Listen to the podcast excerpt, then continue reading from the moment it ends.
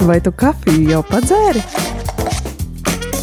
Radio Marija Latvija ēterā - kafijas pauze.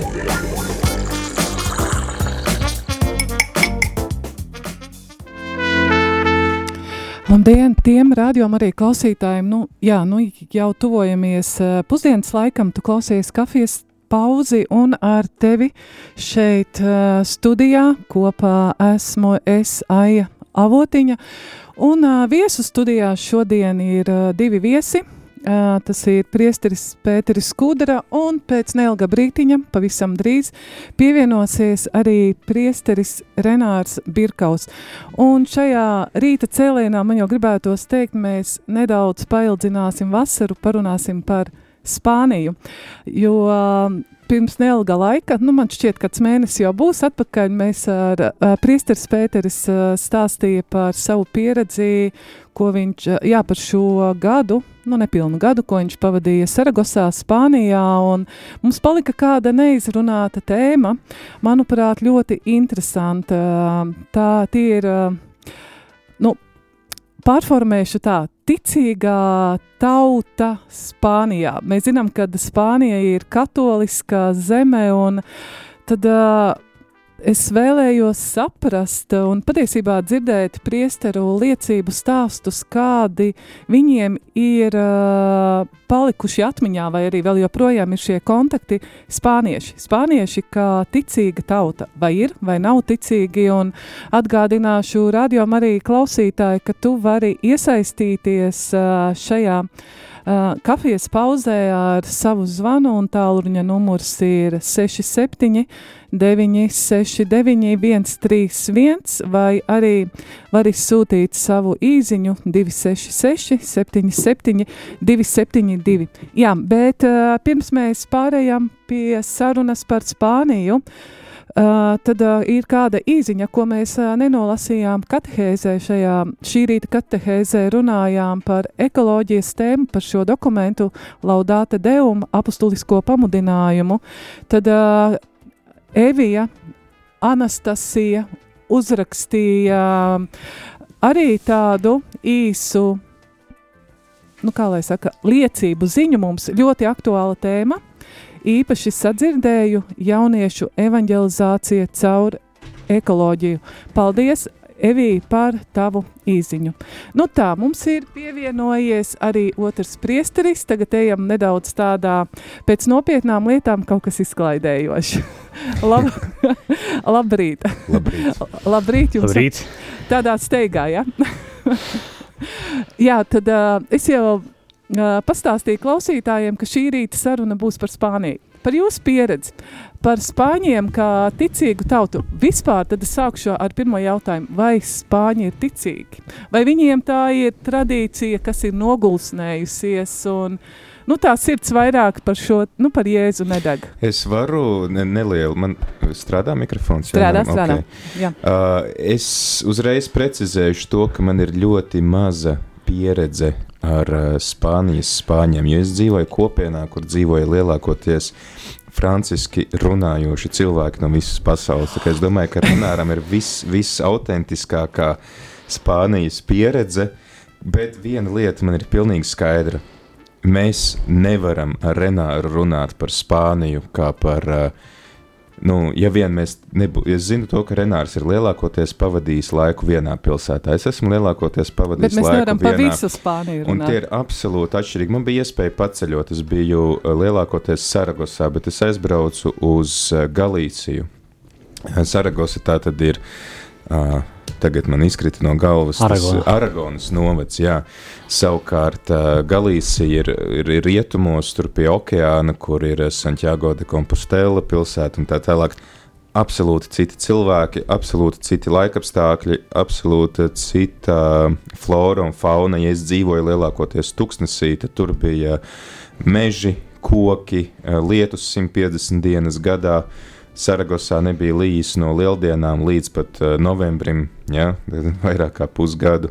Uh, nu, ir, ir ļoti aizbraukt uz kalniem, cita zeme, uh, nu, ļoti, ļoti dažādas. Tas tā ir tāda mana pirmā lieta, ka mēs varam runāt par konkrētiem reģioniem.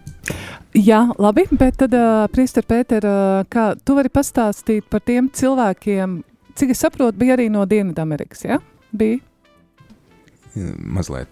Mazliet, nu labi, tad, tad bez jautājumiem.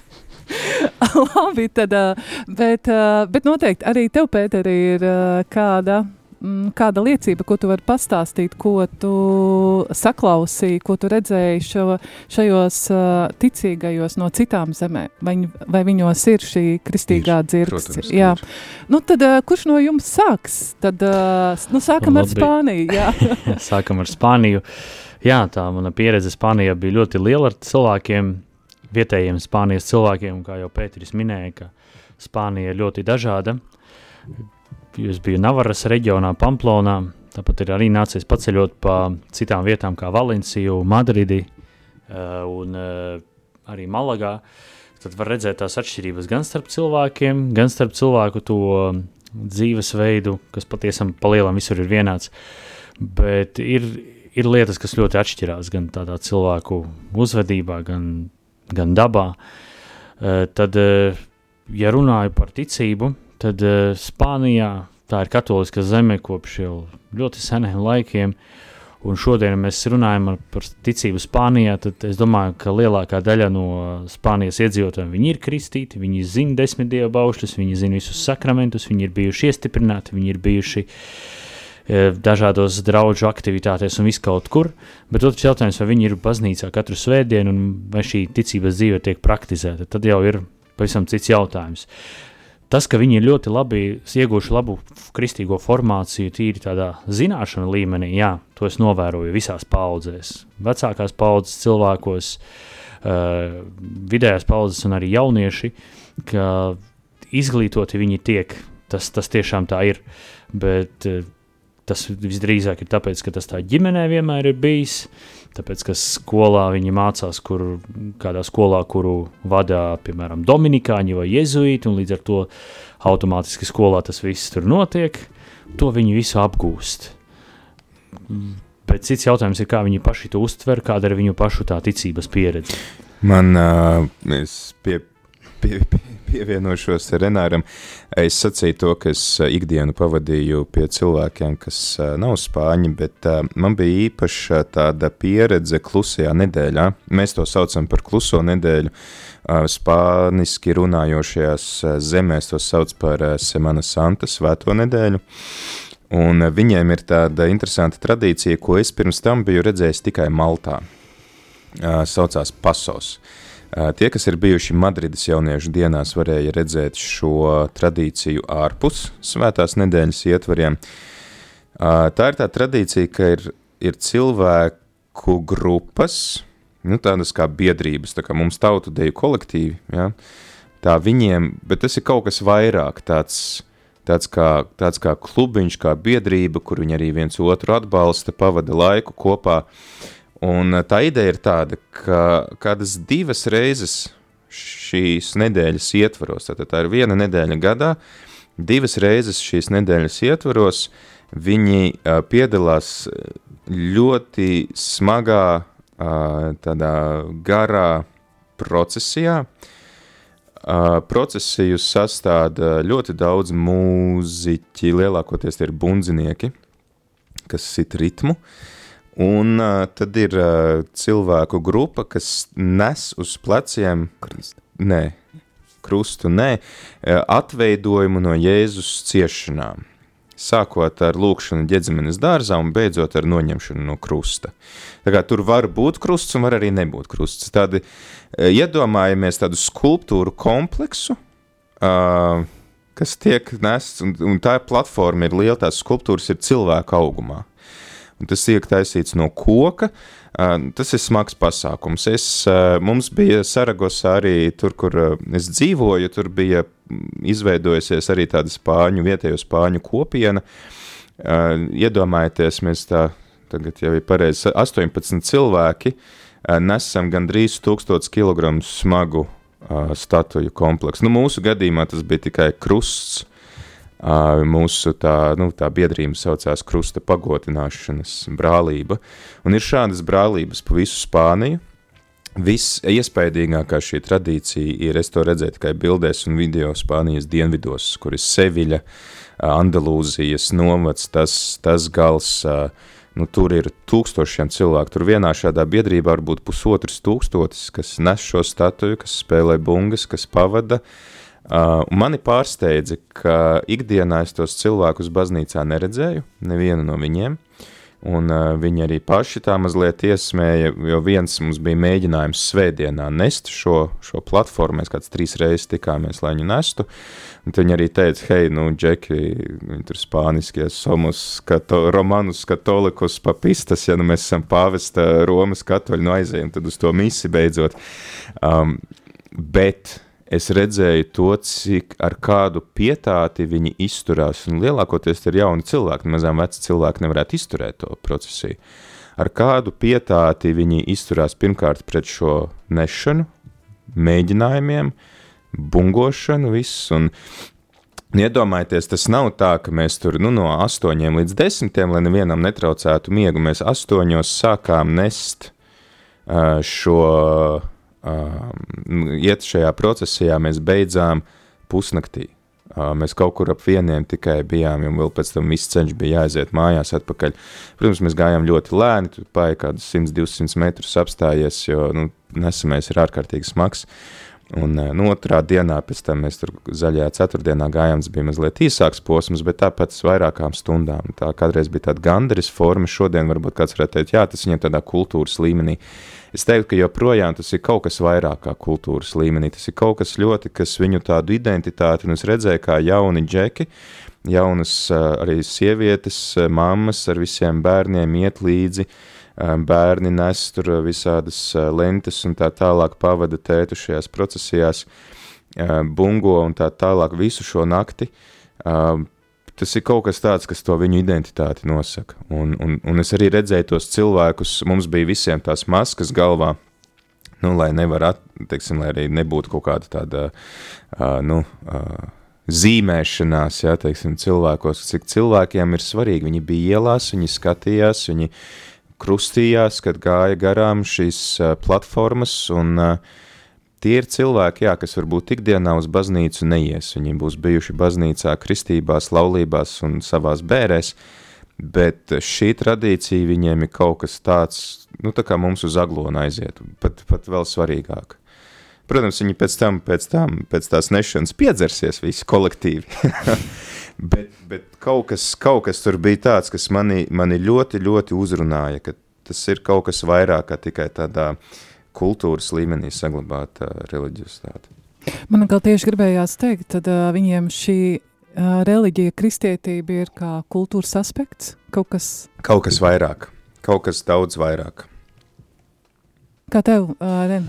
Tu, taču, uh, tu darbojies konkrētās draudzēs, kamēr tu studēji. Mm -hmm. jā. jā, tad, uh, protams, ka tas daudz kas ir iegājis uh, tādā arī kultūras uh, līmenī, bet uh, jā, kā Pēteris minēja, ka ir kaut kas vairāk nekā kultūra, jo tie cilvēki nedaudz apzinās un ņemot vērā mūsdienu to tādu brīvo domāšanu, ir cilvēki, kur arī skaidri pasaka, esot katoļi, ka viņiem tas neinteresē, uz viņiem tas neatiecas, un daudz vairs neiet uz baznīcu, kaut arī tur ģimenē ir senas tradīcijas, tad tieši tie, kur iet, tas parāda, ka viņiem tas nav kaut kas tikai tāpēc, ka būtu kaut kas jāparāda, vai tā statuja jānes, vai, vai lielajā nedēļā tāpat arī Draugu svētkos ir šīs statuju nešanas, ir šīs procesijas, ir uh, daudz kas notiek.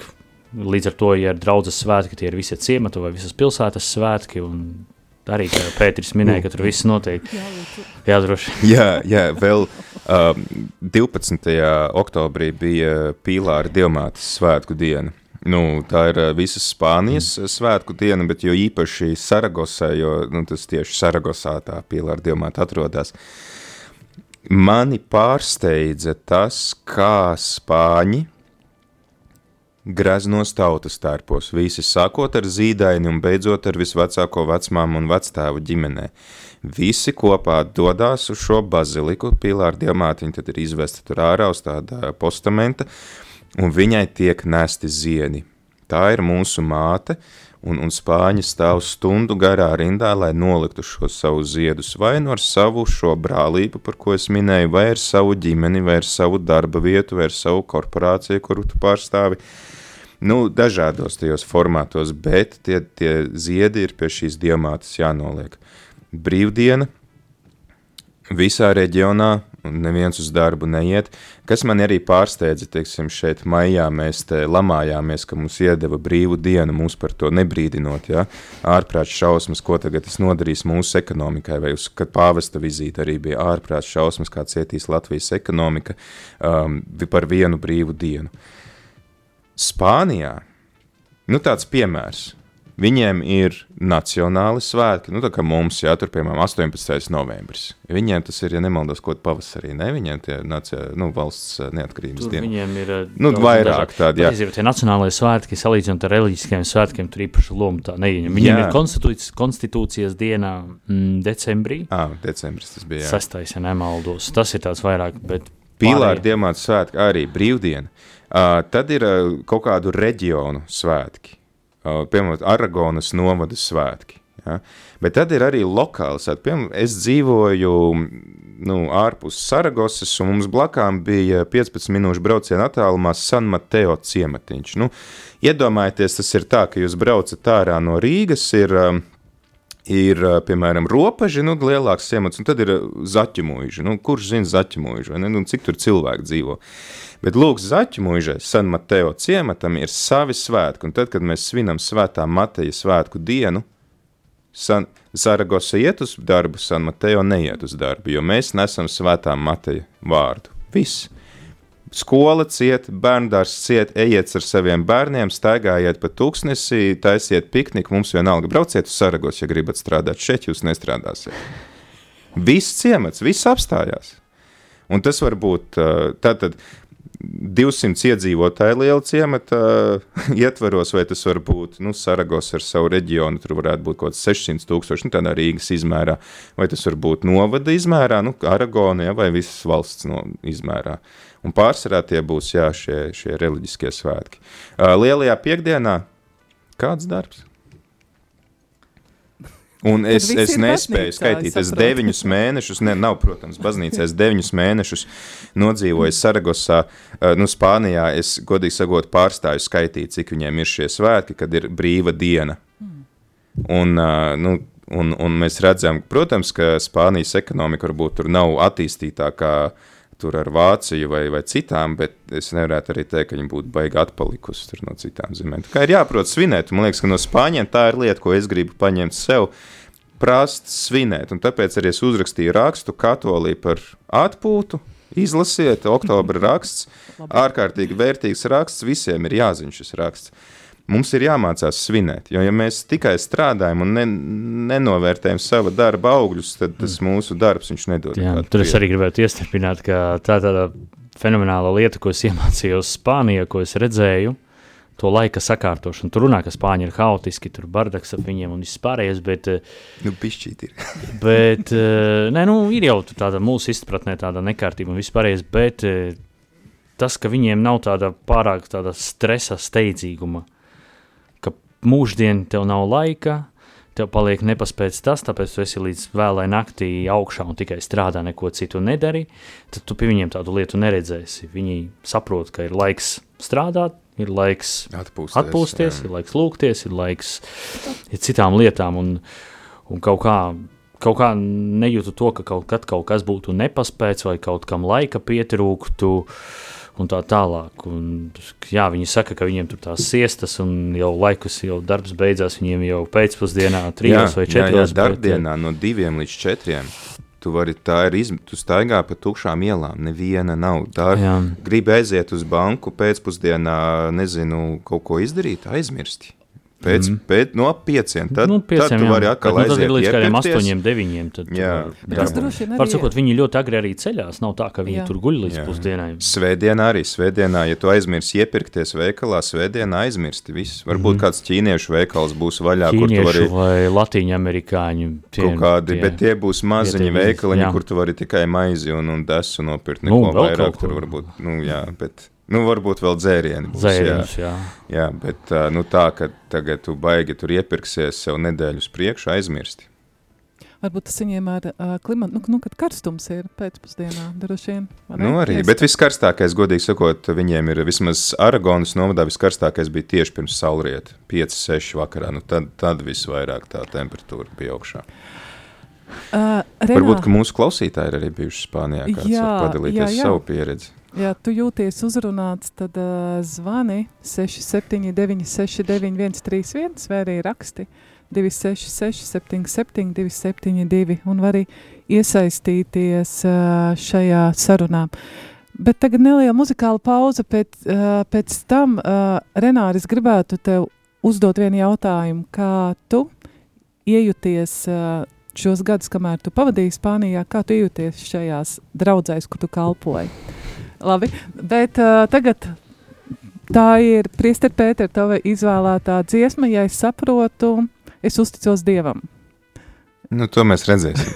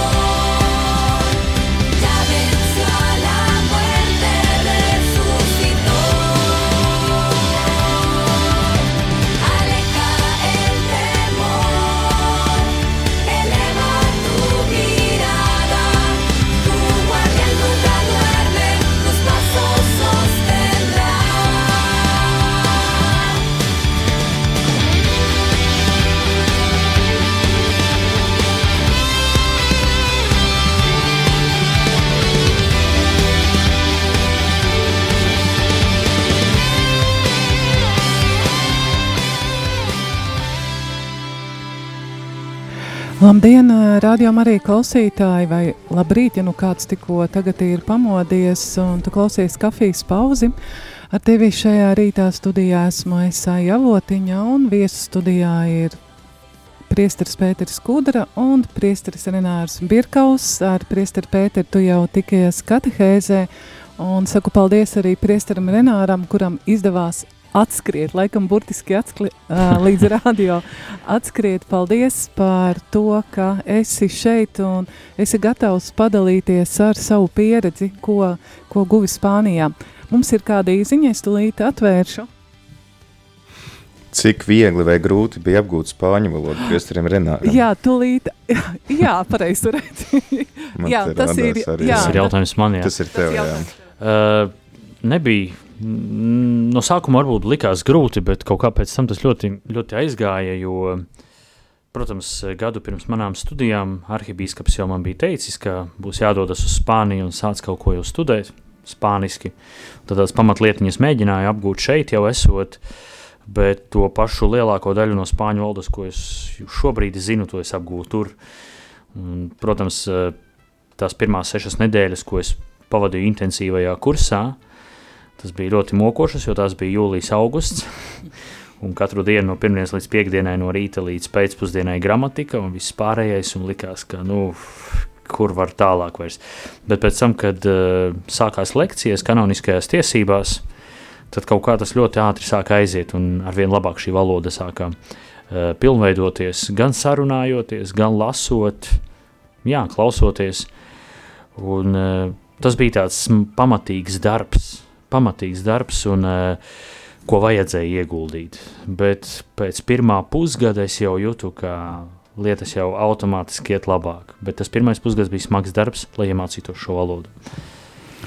jā. Bet es teiktu, ka tā nav no grūtākajām. Nē, viņa nav no grūtākajām. Priekš latviešiem, es domāju, izrunājot visam pārējiem. Jā, rakstība, izruna, un, ja Jā. tu arī zini angļu valodu, tad angļu valodā arī daudzi latīņu valodas bāzēti vārdi, kas, Mhm. mm -hmm. kas ir līdzīgi spāņu valodai. Jā. Es beigās jums lūkšu palūkties, es sveicinātu spāņu valodā. Jā, es to nevaru. Tēvreizi. Tēvreiz es Viens varu, jā. tēvreiz, otrs es sveicinātu. Jā, Bet uh, tad, uh, Priesta Renāra, kā tu iejūties tajās draudzēs, kur tu kalpoji? Tomēr, nu, lai kā, man, man par tevi ir radies tāds iespējas, ka tu esi tāds komunikabls un atvērts, bet, nu, tomēr cita zeme, arī citas tradīcijas, arī draudzē citas tradīcijas. Un, un vai tu kalpoji vairākās draudzēs? Par iejušanos draudzēs, tad jāsaka, ka vispirms man vajadzēja iejusties vispār Spānijā.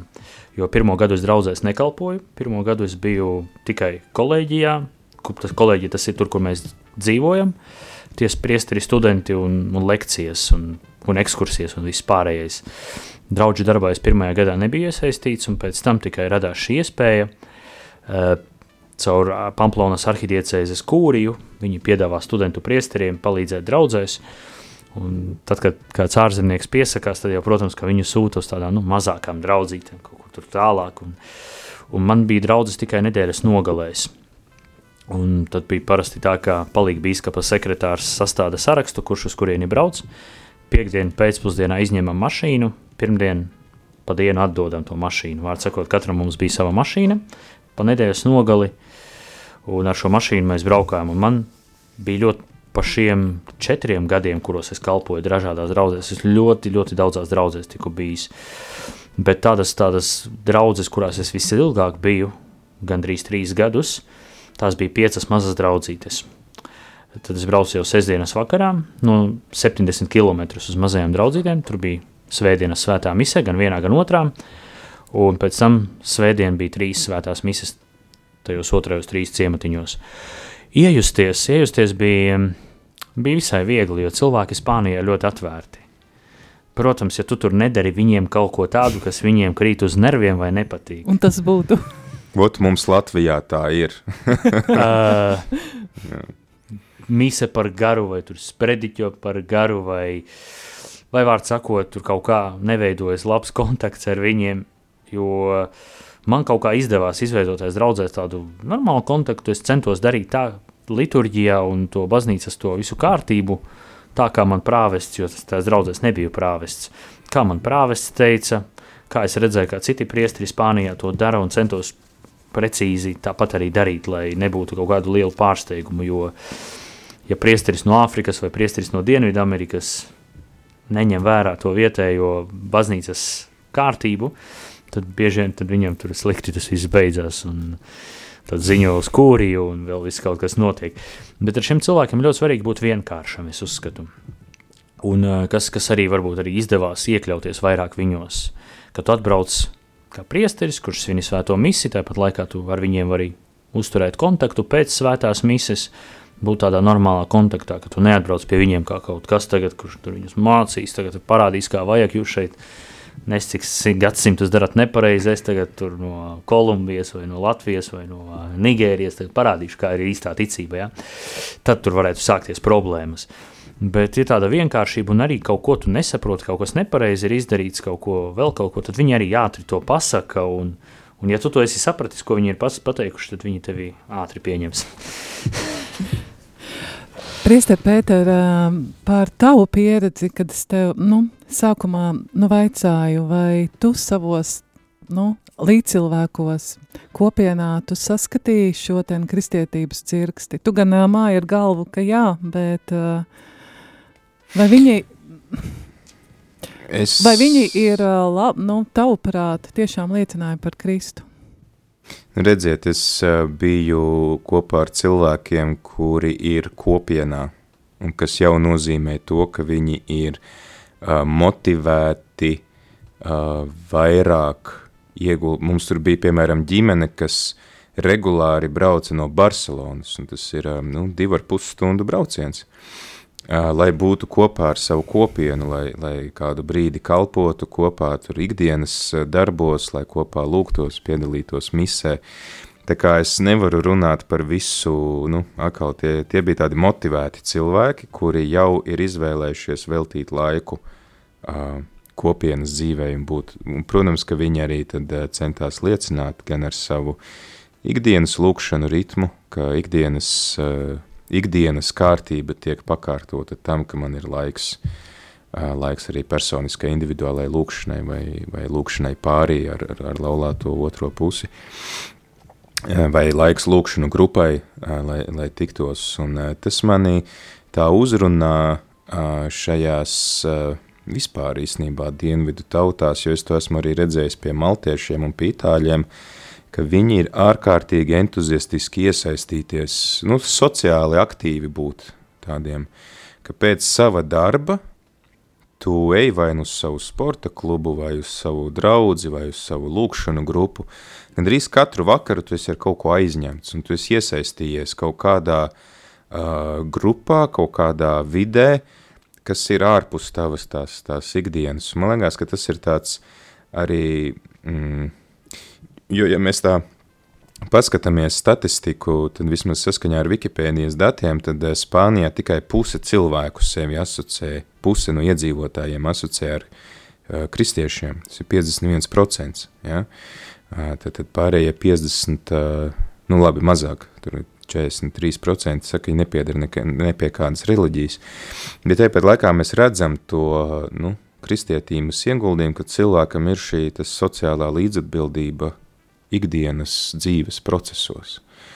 Un, uh, tas, tas mani tā uzrunāja, un tas varbūt tās ir mums grūtāk ziemeļos to saprast, jo mums, nu, kas tur notiek, tas tur notiek tur saimā, un nu, tas mūs neskar, man galvenais tā sava vīne. Man liekas, ka tas, ko mēs varam pamācīties no šīm tautām, no spāņiem, ir nu, šī gatavība būt, um, būt tādiem līdzatbildīgiem un nu, vismaz ārēji, cik man pašam vismaz tas liek justies labi, ka es kaut ko daru, iesaistīties kaut kādos šajos sabiedriskajos procesos. Mm -hmm.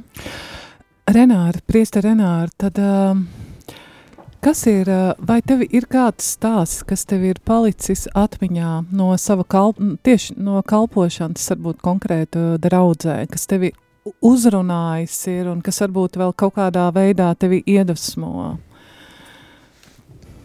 Um, vai, nu, to, vai... Kas, to, kas iedvesmo, ir bijis tāds daudz kas ļoti daudz, un uh, jā, tie stāsti, sitieni varbūt uzreiz tā neizdodas atcerēties, bet, uh, bet jā, tā cilvēku atvērtība, kas ļoti iedvesmo, tādā ziņā, ka tu pie viņiem aizbrauc, un, uh, un jā, tu jūties kaut kā pieņemts, viņi tevi uzaicina uz mājām, par viņiem pavadi laiku, Viņi ir gatavi atvērt tev ne tikai savus mājas durvis, arī savu sirdi un daudz ko stāsta par savu dzīvi.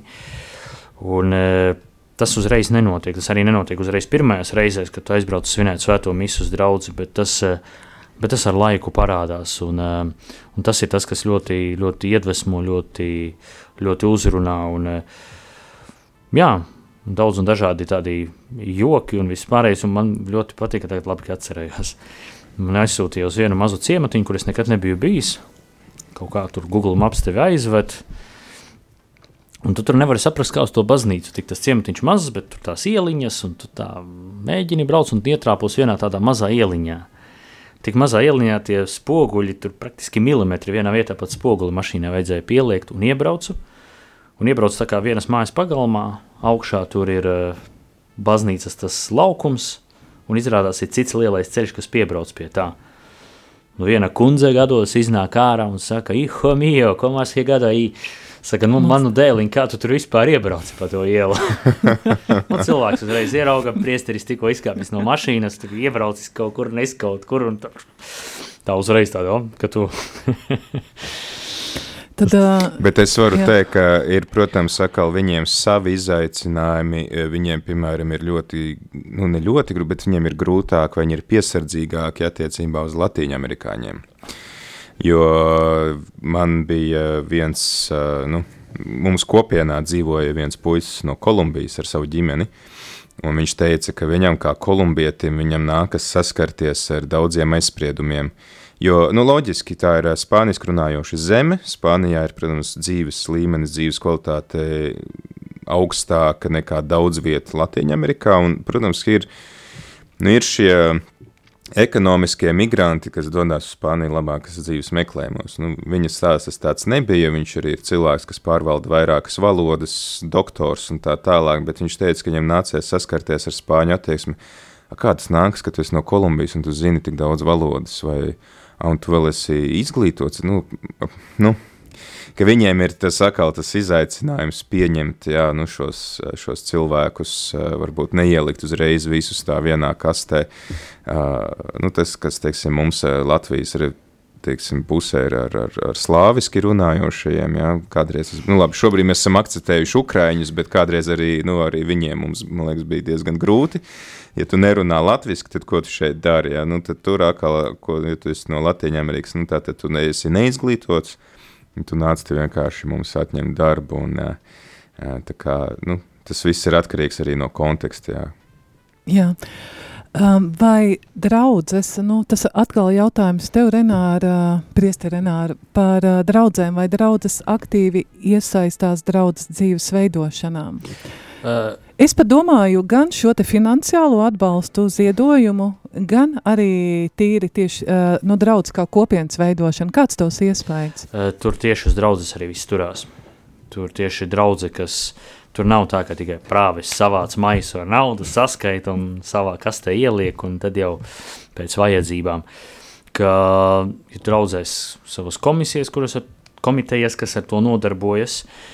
Tāpat arī draudzes baznīcas sakopšana pirms svētkiem vai svētdienām, puķes, tur tāda Končīta tur atbild par puķēm, otra tur atbild par grīdas sakārtošanu, un trešā, un, un tur viņiem nav jāsaka, kas ir jādara. Tur mazā lauku draudzītē viņi paši zina, kas kuram jādara.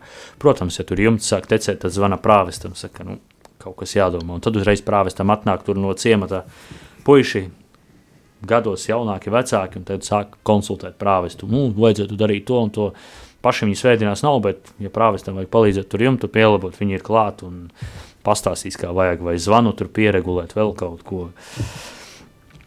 Es teiktu, tā sociālā tā līdzatbildība, nu, jā, nu, ka mēs zinām, jā, jā. kas notiek ciematā, kādas kuram ir vajadzības. Man liekas, ka tas, tas ir tas. Nu, pat ja arī tu neesi praktizējošs kristietis, ka tas ir tik dziļi iaudies viņu DNS, un, un, un es arī biju viņus apskaužu tajā. Nu, tas ir dabiski, ej, rekur, nu, kaimiņam vajag kaut ko, nu, ejam, ejam palīgā vai, uh, To es arī saskāros nu, arī lielākā, lielākā pilsētā. Jā, tiem pašiem vīriem, kas ar to pasos uh, nešanu, ja, ka tas nav tikai aktivitāte divreiz gadā, tāpēc arī es teicu, ka tas kaut kas vairāk kā tikai nu, tāds dēļu kolektīvs, kurus aizēju patrenējos, eju mājās, tur pēc darba ir, ir kopīgas vakariņas, iedzeršanas. Ar iedzeršanu Spānijā saprot citu lietu, kā pie mums Latvijā. Ja? Tur tiešām tā būs puse pudeles eh, vīna un, un, un viss? Tur vienkārši tik cik pie maltītes vīri ar, ar sievām un, un, un draugiem iedzer un tā. Bet, eh, ka viss, viss šī tāda, protams, ne, ne, ne, nu, visur var atrast kādus piemērus, kur kāds teiks, ah, nē, bet nu, tā nebija. Protams, ir cilvēki, ir dažādi, un ir tādi, kas izlec no šīs kopainas, bet uh, tas bija tas, kas mani uzrunāja. Un, un tu vari diezgan brīvi arī. Un, ja tu vēl spāniski mēģināji, kaut vai ja tā būs vienīgā frāze, ko viņam varēsi pateikt, tur olā, ja, bet viņam būs uzreiz nu, daudz lielāka tā, o, tu runā manā valodā. Tas nekas, ka tie ir trīs vārdi, ko tu runā manā valodā, bet, bet viņiem par to ir liels prieks. Viņi tev neaizrādīs par to, ka tu tur runā nepareizi, un tā mums latviešiem atkal varbūt ir tādi kompleksi, kas kamēr tu neproti, neesi iemācījies tur pilnīgi pareizi visu izrunāt, es vispār nerunāšu. Viņi ir tādu bērna prieku, o, rekuši teiši, Džeks runā latviski, ja? oi, piedodiet spāniski, un viņš ir no Latvijas. Tā, bet... Tas varbūt liecina par šo tautas kaut kādā ziņā iejūtību, un kad uh, nav šī kritizēšana un nosodīšana. Par to, ja tev kaut kas uh, nesanāk. Um, jā, mums uh, raidījums, diemžēl, izskaņai tā diezgan strauji tuvojās, vēl es gribu lūgt jums palūkties, bet, ja jums būtu jāraksturo, es nezinu, viens vārds varbūt par maz, kāda ir Spānija jūsu acīm? Jūs nebijāt kā turisti, ja, jūs iekļāvāties priesters Pēters savādākā veidā, tu Renāri, priester, priester Renāra savādākā veidā. Kā jūs raksturotu Spāniju? Es ar vienu vārdu, ja vajadzētu rakstīt, tad teiktu dzīves priecīga. Un... Es teiktu, ar, ar, tas, ko es teicu raidījuma sākumā, ārkārtīgi dažādi. Mm -hmm. ne, nav Spānija, ko es iepazinu Aragonā, nav tā pati Spānija, kas ir uh, citvieta. Paldies, radio klausītāji, ka tu biji kopā ar mums. Pirms mēs noslēgsim ar tēvreiz, un es sveicinātu Mariju lūkšanu spāņu valodā. Saku paldies par to, ka tu ziedo mūsu radiostacijas uzturēšanai, pateicoties tev. Mēs varam Tu vari mūs dzirdēt, un tu vari dzirdēt gan liecību stāstus, gan interesantus raidījumus, gan lūgties kopā ar mums, gan arī piedalīties svētajās misēs. Tā kā pasakamies par šo tavu misiju mūsu raidstacijas uzturēšanā šajā nedēļas nogalē ir misijas svētdiena, arī ziedot radio Marijai, tā ir misija. Tad, dargie priesteri, lūgšana. Nu, labi.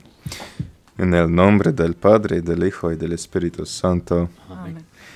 Padre nuestro, que estás en el cielo, santificado sea tu nombre, venga a nosotros tu reino, hágase tu voluntad en la tierra como en el cielo. Danos hoy nuestro pan de cada día Perdona nuestras ofensas, como también nosotros perdonamos a los que nos ofenden. No nos dejes caer en la tentación y líbranos del mal. Amén. Dios te salve María, llena eres de gracia, el Señor es contigo, bendita tú eres entre todas las mujeres, y bendito es el fruto de tu vientre Jesús. Santa María, Madre de Dios, ruega por nosotros pecadores, ahora y en la hora de nuestra muerte. Amén. Paldies, paldies, ka tu biji kopā ar mums un jā, iesaistījies kaut pavisam uh, nedaudz šajā raidījumā, un es ticu, ka mūs klausījās daudz, daudz vairāk cilvēku. nu, kafijas tas ir iztukšota. Šis bija raidījums Kafijas pauze.